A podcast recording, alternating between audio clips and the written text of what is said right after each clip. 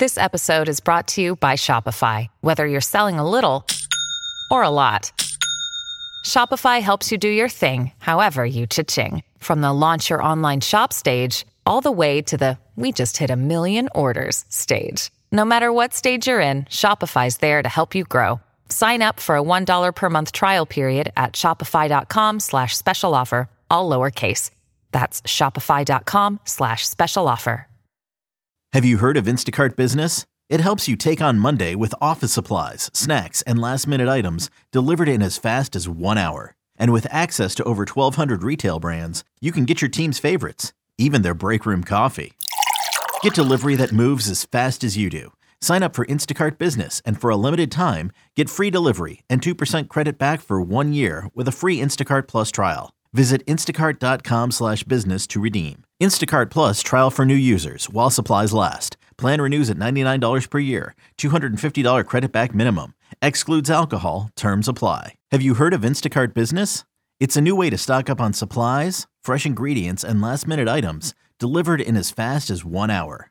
Whether you run an office, restaurant, or store, you can get what you need from over 1,200 retail brands with delivery that moves as fast as you do.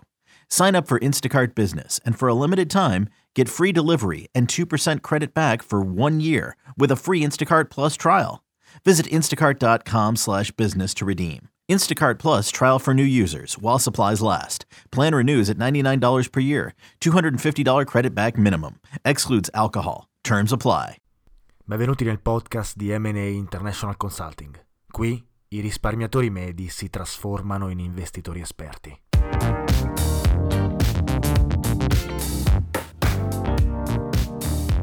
Ciao a tutti e benvenuti in un nuovo episodio di Investire Semplicemente, il podcast di Matt Associate International Consulting che parla di investimenti, economia e finanza. Io sono Luigi Matarazzo, direttore e fondatore dell'azienda e oggi parliamo in realtà non di finanza, investimenti, eh, strategie di investimento, eh, piuttosto parliamo di una, eh, un evento successo recentemente, un report che è stato stilato da parte di BuzzFeed e ICIJ eh, un'investigazione in realtà che è stata riportata da queste due agenzie eh, che hanno eh, messo in discussione eh, un po' l'operato delle banche, eh, di grandi banche di investimento e banche eh, internazionali, tra cui tra le più famose HSBC, Standard Chartered Bank, ma anche molte altre ovviamente, tra cui eh, le più importanti banche americane, JP Morgan, Goldman Sachs, eccetera. Insomma, parliamo uh, di cosa è successo, cerchiamo di spiegare perché questo file, questo leak di dati e questo report che hanno uh, fu- fatto fuoriuscire queste due agenzie è così importante, al di là del fatto che ovviamente hanno condizionato i prezzi delle azioni di queste banche, ma cerchiamo di capire perché è così importante. E vi do un piccolo spoiler, è così importante perché grazie a questo report in realtà riusciamo a capire meglio come funzionano le banche. E riusciamo a capire meglio quali sono alcuni dei problemi più grandi eh, di questi grandi istituti finanziari che hanno l'opportunità, il vantaggio di poter gestire questo denaro e quindi anche guadagnare per eh, far muovere il denaro a livello internazionale, ma anche le difficoltà che possono avere nel cercare di combattere i crimini finanziari tra cui riciclaggio del denaro, frode, corruzione, sanzioni internazionali e chi più ne ha più ne metta. Insomma, cerchiamo di fare una bella analisi di questo evento perché è importante ed è importante per l'industria della finanza l'industria bancaria. Innanzitutto, cosa è successo in questi giorni? BuzzFeed e ICIJ, ICIJ sta per Consorzio eh, Internazionale dei Giornalisti Investigativi, ovviamente è un acronimo inglese, hanno insieme in accordo eh, riportato un'investigazione, un report riguardante dei leak di data, eh, delle fuoriuscite di data si potrebbe tradurre in italiano, tra le autorità finanziarie e i vari grandi istituti dei servizi finanziari come banche di investimento, banche commerciali, eccetera. Per quanto riguarda appunto l'obbligatorietà eh, il dovere che hanno questi istituti, questi enti di riportare quelle che sono le ehm, attività sospette dei propri clienti o della banca stessa. Quando ovviamente c'è una transazione sospetta, infatti banche, eh, eh, soprattutto parliamo di banche per semplicità, ma questi grandi istituti finanziari hanno il dovere di eh, appunto riportare questa, eh, queste transazioni sospette. E quello che contestano ICIJ e BuzzFeed è che, che queste transazioni poi sono state processate da questi istituti finanziari, piuttosto che invece frizzate, rimandate al mittente o magari tenute in un suspense account in attesa di un verdetto da parte delle autorità. Questo ha portato a milioni, miliardi di dollari in, nei recenti 20 anni di transazioni sospette che si sono spostate da questi conti in banca a eh, clienti, altri conti in banca, shell companies che sarebbero compagnie di facciata in un certo senso, no? per mascherare quello che potrebbe essere il riciclaggio del denaro o altri vari crimini finanziari o comunque per appunto spostare i cosiddetti soldi sporchi. E, e quindi queste transazioni sono arrivate poi ai eh, cosiddetti beneficiari, gli ultimi beneficiari. Sto cercando tra l'altro di tradurre quello che è un linguaggio prettamente in inglese, eh, quindi è per quello che a volte sentite dei termini particolari che non avete magari mai sentito, che però esistono in italiano, sono solamente eh, un po' eh, diciamo di nicchia per i professionisti. E queste transazioni passando per il sistema bancario, passando attraverso questi istituti finanziari, hanno trasformato effettivamente quelli che erano dei soldi possibilmente sporchi in soldi che ora sono puliti. Perché nel momento in cui sono passati attraverso HSBC, Standard Chartered, JP Morgan, Goldman Sachs, eh, nessuno fa più domande. Quei soldi vengono da JP Morgan che ha già fatto i suoi controlli e quindi quei soldi, se sono usciti da lì, sono puliti. Per farla veramente semplice. Ora, la cosa difficile ma anche molto interessante del giornalismo investigativo è cercare di essere imparziali. Forse BuzzFeed e, ICIJ non lo sono del tutto. Soprattutto eh, c'è un video molto interessante che vi linko in descrizione che secondo me dovreste vedere se volete approfondire questo tema. In realtà è un video molto semplice che fa vedere anche un'illustrazione per capire un po' meglio come si muovono questi soldi e come i criminali hanno eh, costruito nuove idee no? per eh, appunto spostare questi, for- eh, questi, fondi che derivano da attività illecite.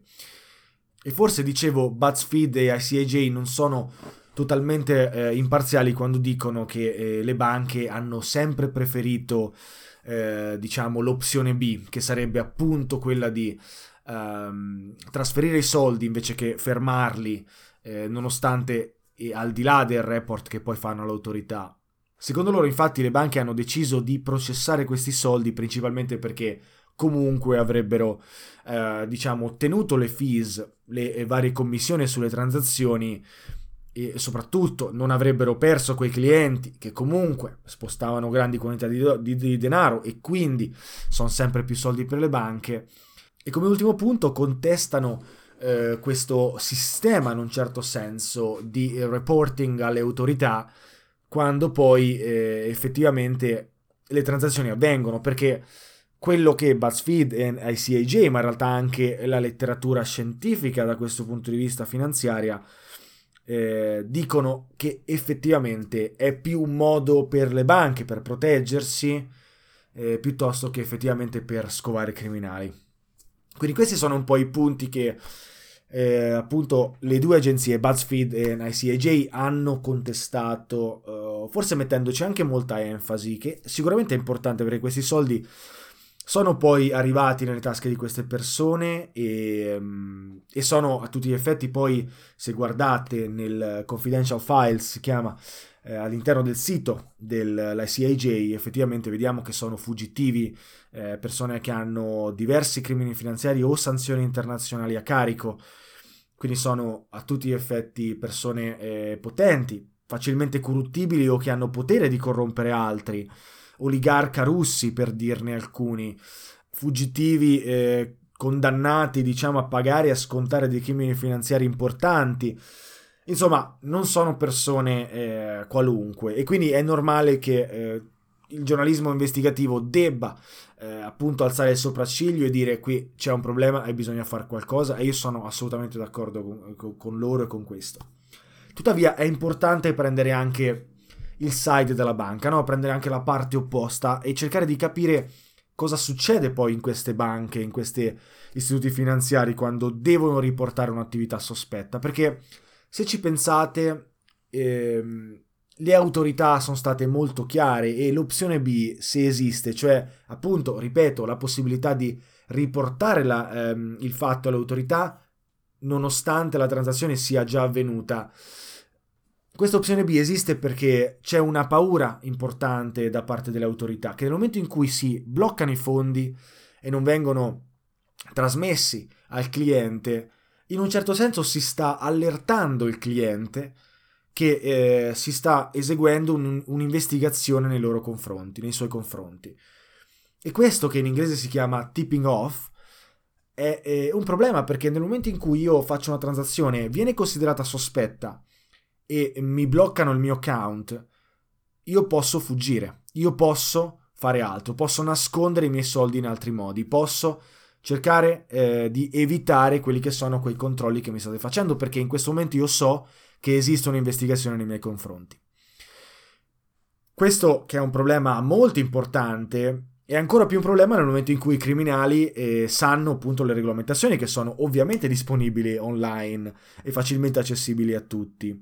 Quindi c'è un problema da questo punto di vista che le banche e le autorità non riescono a, eh, eh, a fermare.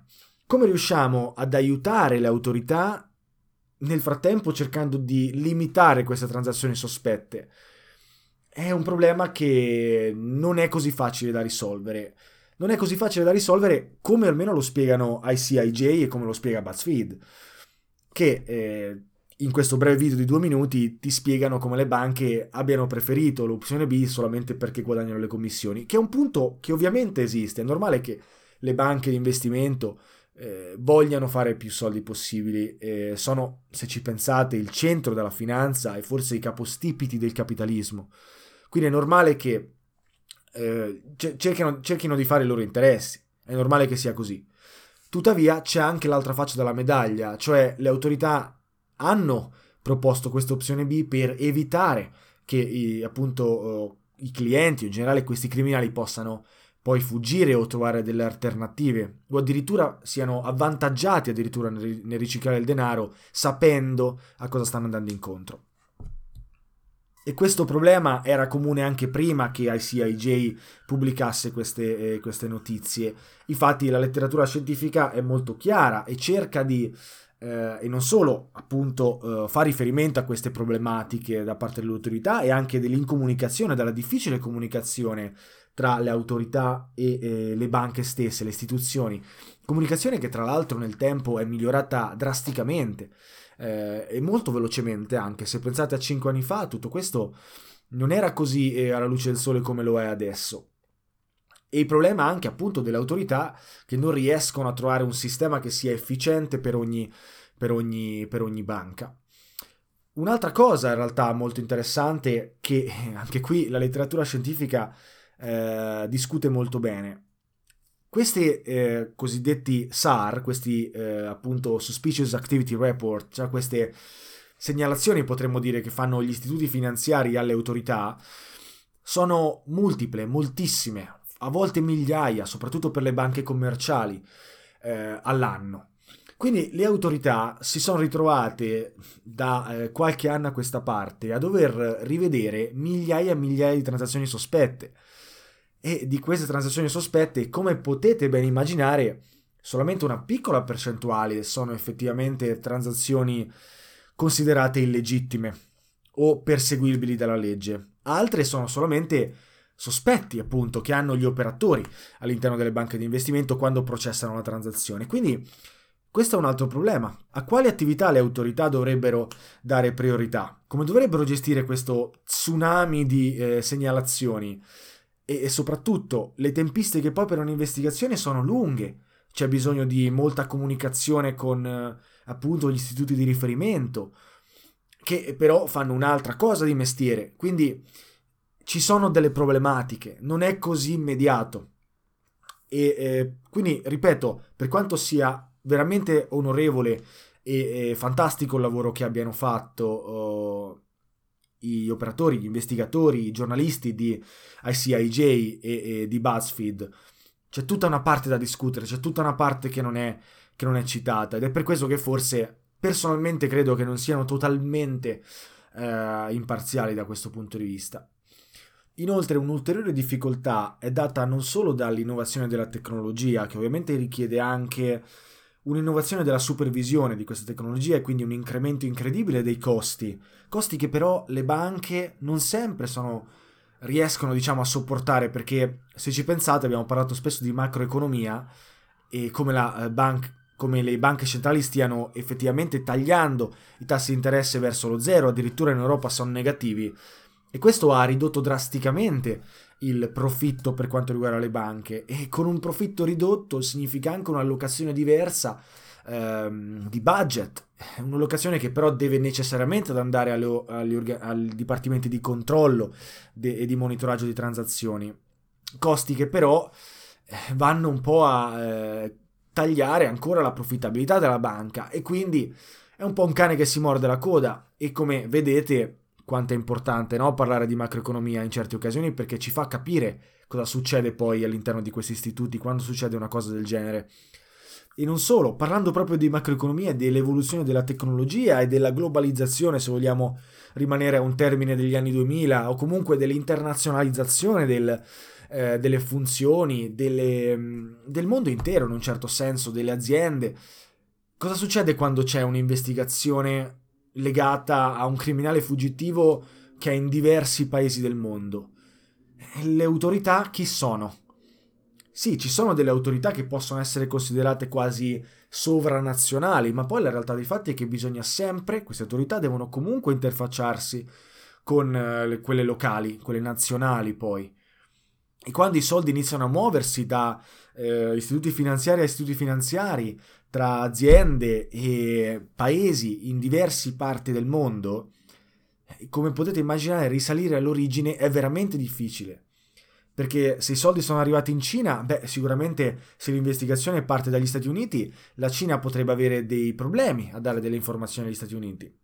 Viceversa, se i soldi passano per la Saudi Arabia, magari la Saudi Arabia potrebbe collaborare di più rispetto che invece un paese africano. Insomma, ci sono diverse problematiche da, problematiche da, eh, da, da considerare e dobbiamo mettere in conto che i criminali stanno diventando sempre più bravi a cercare di appunto riciclare il denaro.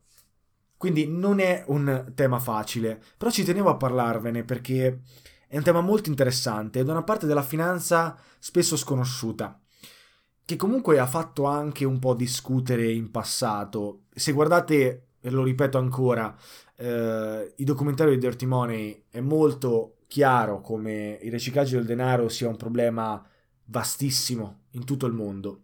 Anche in uno dei paesi più controllati del mondo, gli Stati Uniti, il riciclaggio del denaro è un problema gigantesco. E se vi devo consigliare un episodio che eh, c'entra molto in realtà con tutto ciò, eh, non ricordo di preciso il nome ad essere onesti, ma è della prima stagione, è un episodio che parla di HSBC e del cartello di droga, sicuramente eh, lo troverete se, eh, se vi ricordate queste due cose. Un altro episodio che vi consiglio molto per quanto riguarda il riciclaggio del denaro è un episodio che si chiama Dirty Gold, che parla di come appunto i proventi della droga vengano riciclati, eh, siano stati, ma lo sono tuttora in realtà, eh, riciclati eh, tramite la compravendita di oro in realtà il movimento di quest'ultimo attraverso miniere illegali e raffinerie negli Stati Uniti. Insomma, eh, molto interessante anche per capire quali sono gli importi e sono veramente alti. Quindi io veramente come ultimo punto vorrei sottolineare che sono assolutamente a favore di questo tipo di giornalismo investigativo. Sono totalmente ehm, a favore di questi report, al di là di come poi la news è uscita e come il leak è venuto fuori. Eh, però è veramente importante eh, alzare un po' l'asticella, far capire a tutti cosa può succedere, cosa, cosa c'è intorno e soprattutto anche e soprattutto per alzare la consapevolezza da parte di alcuni istituti finanziari, di, una, di alcune aziende, ad esempio anche Amazon fa compliance ovviamente eh, per quanto riguarda i crimini finanziari, non solamente le banche, insomma è importante aumentare la consapevolezza a livello globale perché combattere i crimini finanziari deve essere una prerogativa, deve essere una priorità, E, e, quindi è molto importante alzare la consapevolezza e far capire a tutti che comunque quella è la strada da percorrere per il futuro. Eh, e chissà che le autorità poi non miglioreranno, no? Seguendo questi, questi articoli, questi report da parte di queste agenzie, magari possono prendere spunto, possono eh, magari anche migliorarsi. Quindi è assolutamente positivo. Ora è stato un piacere essere qui con voi. Io spero che questo episodio vi sia piaciuto, un episodio diverso, ma che secondo me ci fa capire moltissimo di quello che succede eh, intorno a noi e ci fa capire un pizzico in più questi intermediari finanziari e come operano e le difficoltà che hanno. Ora, se volete approfondire, io vi consiglio di farlo e è tutto in descrizione, soprattutto il link alla CIJ, eh, ci sono alcuni video interessanti, c'è molto da leggere, ovviamente ragazzi è in inglese, quindi preparatevi a eh, dover leggere qualcosa in inglese, anche i video lo sono in inglese, quindi però come ho sempre detto la finanza è descritta in inglese, è parlata in inglese e quindi dovete farci il callo se volete approfondire un po'. Però ve lo consiglio, è anche un ottimo metodo per poterlo imparare l'inglese se non siete ferratissimi. Ora, ripeto, è stato un piacere, stiamo sforando, ci sentiamo ad un prossimo episodio. Ciao a tutti!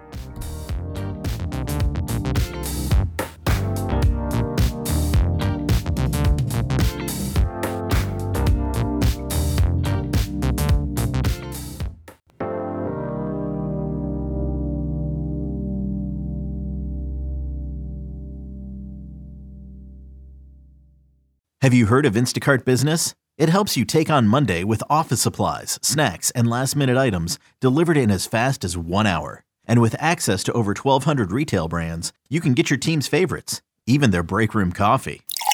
Get delivery that moves as fast as you do. Sign up for Instacart Business and for a limited time, get free delivery and 2% credit back for one year with a free Instacart Plus trial. Visit instacart.com slash business to redeem. Instacart Plus trial for new users while supplies last. Plan renews at $99 per year. $250 credit back minimum. Excludes alcohol. Terms apply. Have you heard of Instacart Business? It's a new way to stock up on supplies, fresh ingredients, and last minute items delivered in as fast as one hour. Whether you run an office, restaurant, or store, you can get what you need from over 1,200 retail brands with delivery that moves as fast as you do. Sign up for Instacart Business and for a limited time, get free delivery and 2% credit back for one year with a free Instacart Plus trial. Visit instacart.com slash business to redeem. Instacart Plus trial for new users while supplies last. Plan renews at $99 per year. $250 credit back minimum. Excludes alcohol. Terms apply. E adesso un bel caffè finito. Perché rischiare di rimanere senza caffè quando puoi abbonarti a Caffè Borbone? Prezzi vantaggiosi, costi di spedizione inclusi, tante possibilità di personalizzazione e l'abbonamento lo sospendi quando vuoi. Decidi tu la frequenza, la qualità, scegli tra le cialde e capsule compatibili e crea il tuo mix di gusti e miscele. Mai più senza caffè con l'abbonamento Caffè Borbone. Tutte le info su caffèborbone.com.